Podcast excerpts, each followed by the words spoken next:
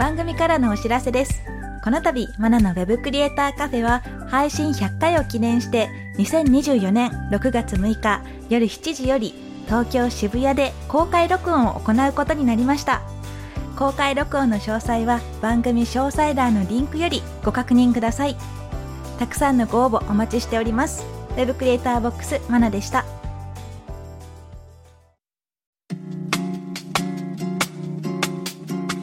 ナのウェブクリエイターカフェ。ウ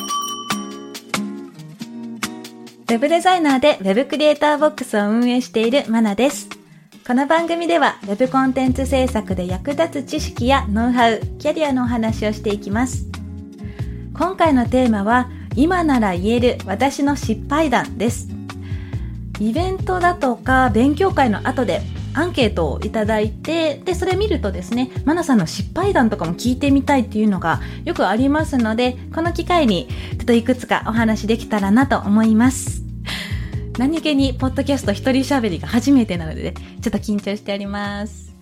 はい。では、今日はですね、大きく分けて3つ紹介していこうと思います。まず1つ目。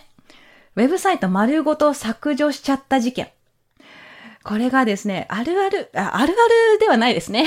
あっては良くないことなので、まあ、あるあるとも言えないんですが、まあ、中にはいるかもしれないですね。これが私がカナダの会社で働いている時に、まあ、とある EC サイト、まあ、あの、オンラインショップのサイトを作っていて、まあ、デザインだとかコーディングだとか全部やってたんですよ。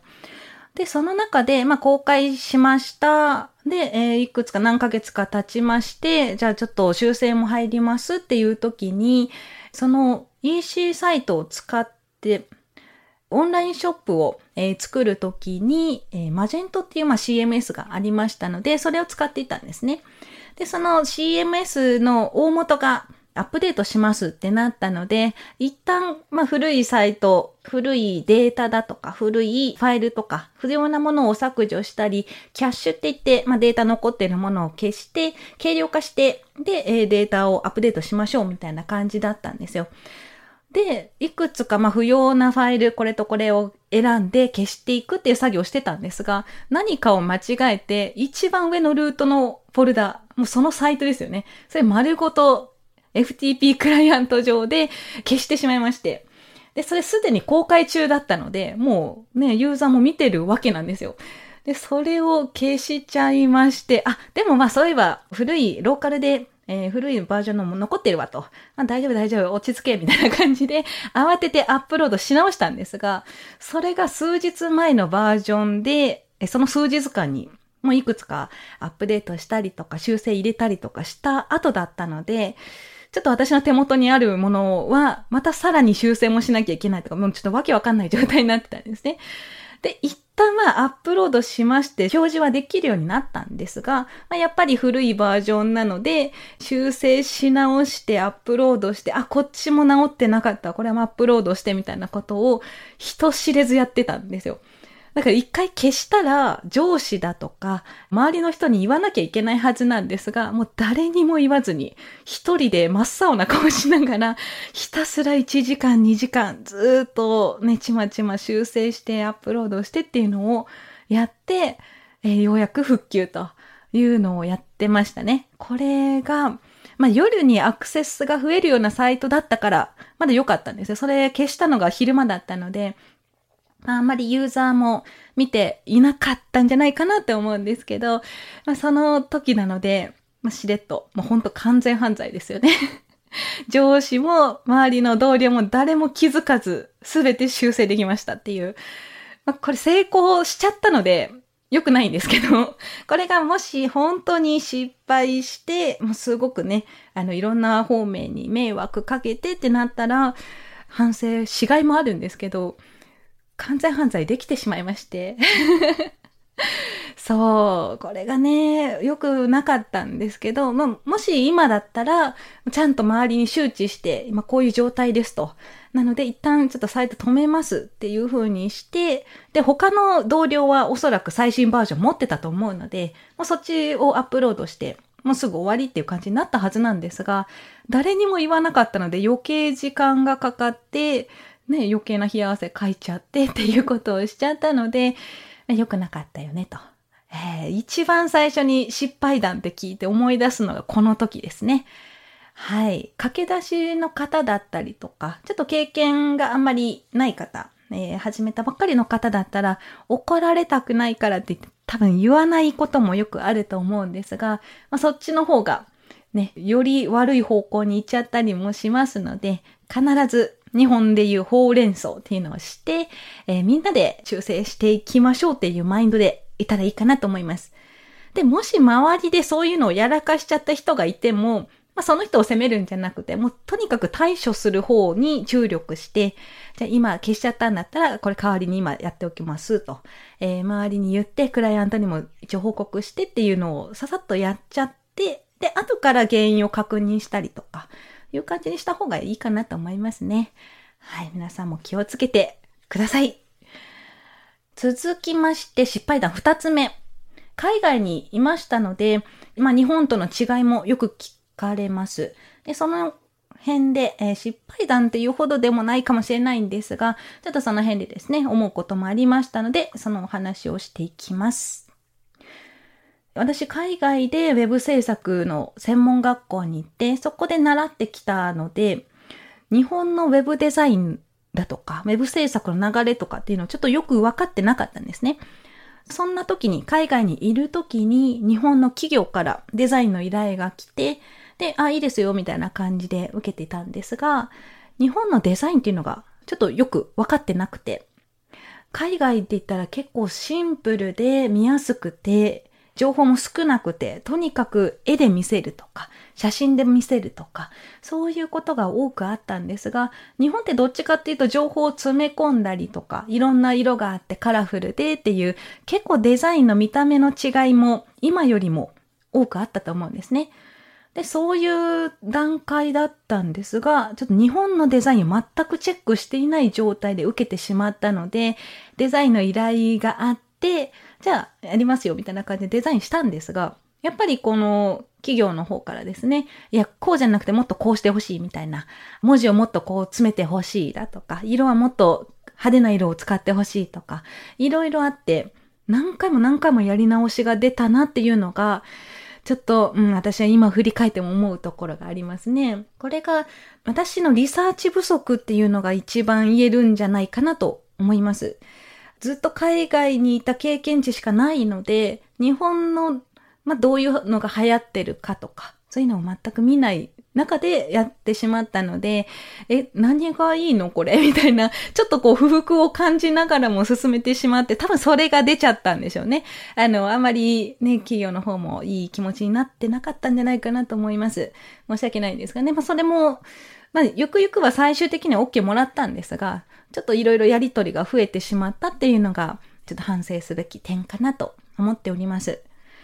で、これ、デザインを、まあ、リサーチをしてなかったっていうのもあるんですが、これ文化レベルでちゃんと理解してないと難しいなっていうのがありまして、というのも、例えば、アラビア語圏とかだったら文字がですね、右から左に読んでいくっていうパターンなんですよ。だからロゴとかも右上にあったりとか、画像も右に、で、文字は左にみたいな感じで、レイアウトが鏡で映したみたいな感じで反転するんですね。なので、そういう特徴を捉えてないと、アラビア語圏のデザインも難しいですし、国によってデザイン意識っていうのは全然違いますので、その国の良しとされているデザインだったりとか、で、逆にこういうのはやっちゃいけないっていうのもあったりするんですね。うん、日本だったらそうですね。例えば、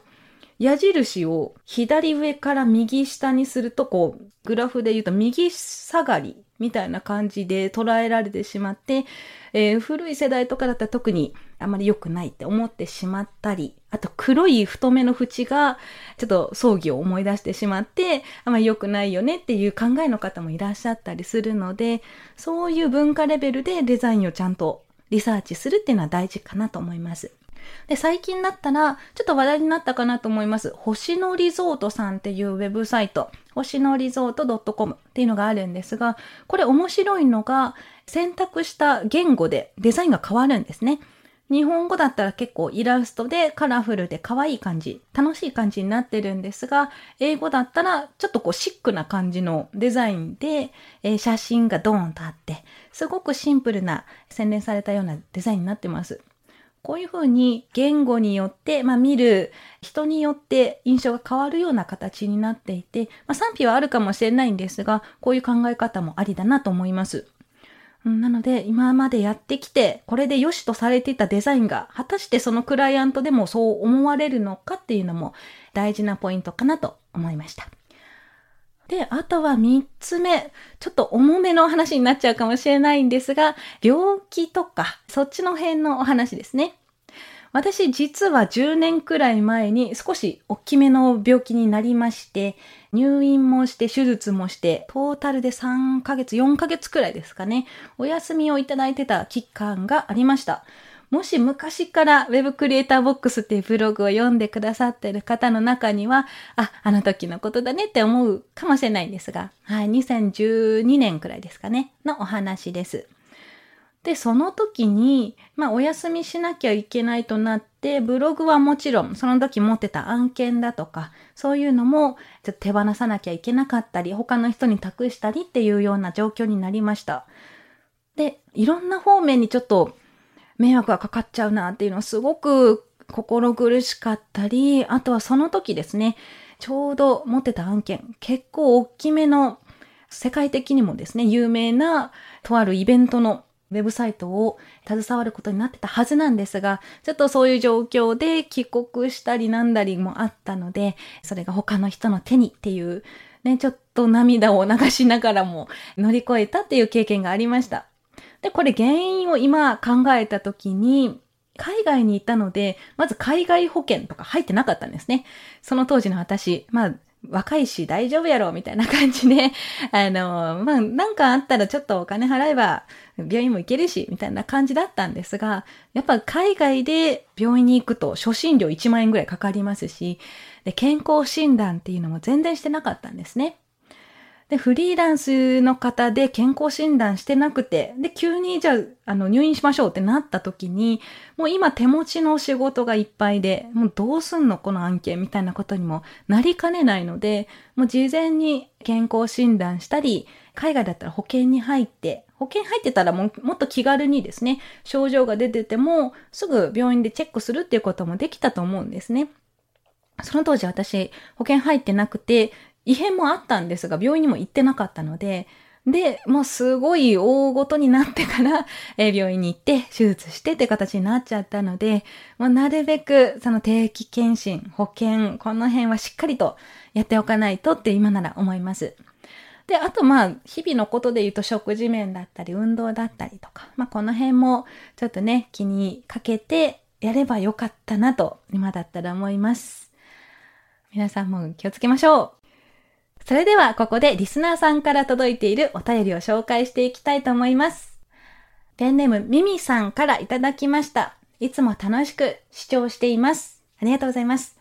私は2年目のウェブデザイナーです。知人からサイトリニューアルのお仕事を紹介されたのですが、元々のサイトが古い作りでレスポンシブデザインにもなっていません。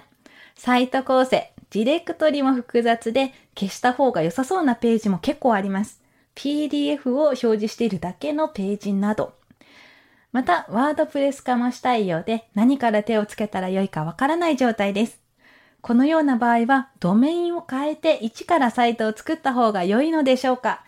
ということですね。ミミさんありがとうございます。で、そうですね。あの、本当にリニューアルってどこからどこまですればいいのかってすごく昔から話題にはなっているもので、ガラッと変えて既存のユーザーはどう思うかっていうのも大事ですし、このコンテンツ見たいのに、あれ、ここにあったリンクがなくなってるとか、いう感じでですね、いつも使ってるユーザーほどリニューアルに結構敏感になったりするんですね。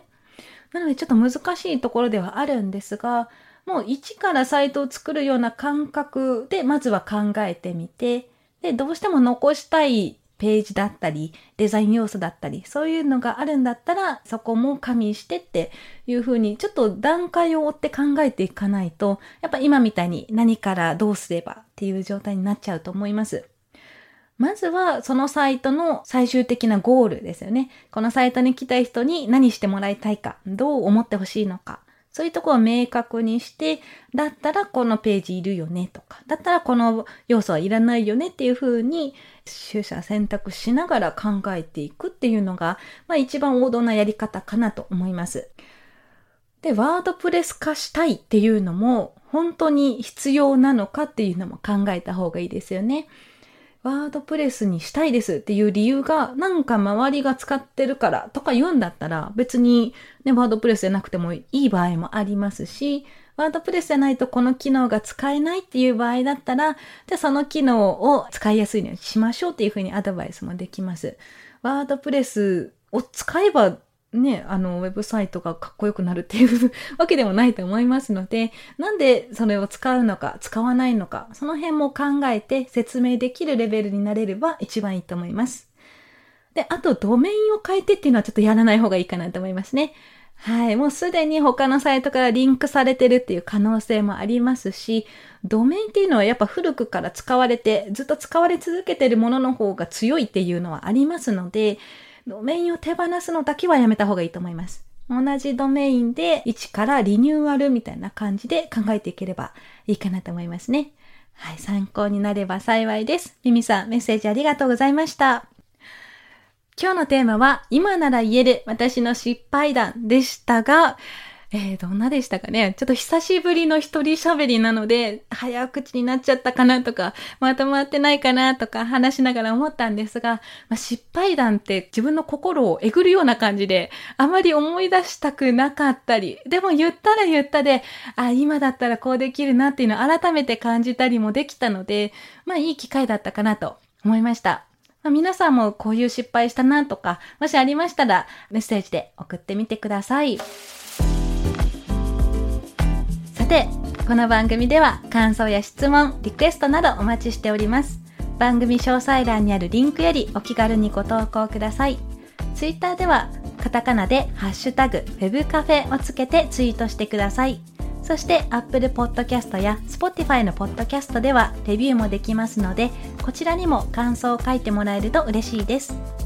ここで私がメンターをしているテックアカデミーについてのご紹介です。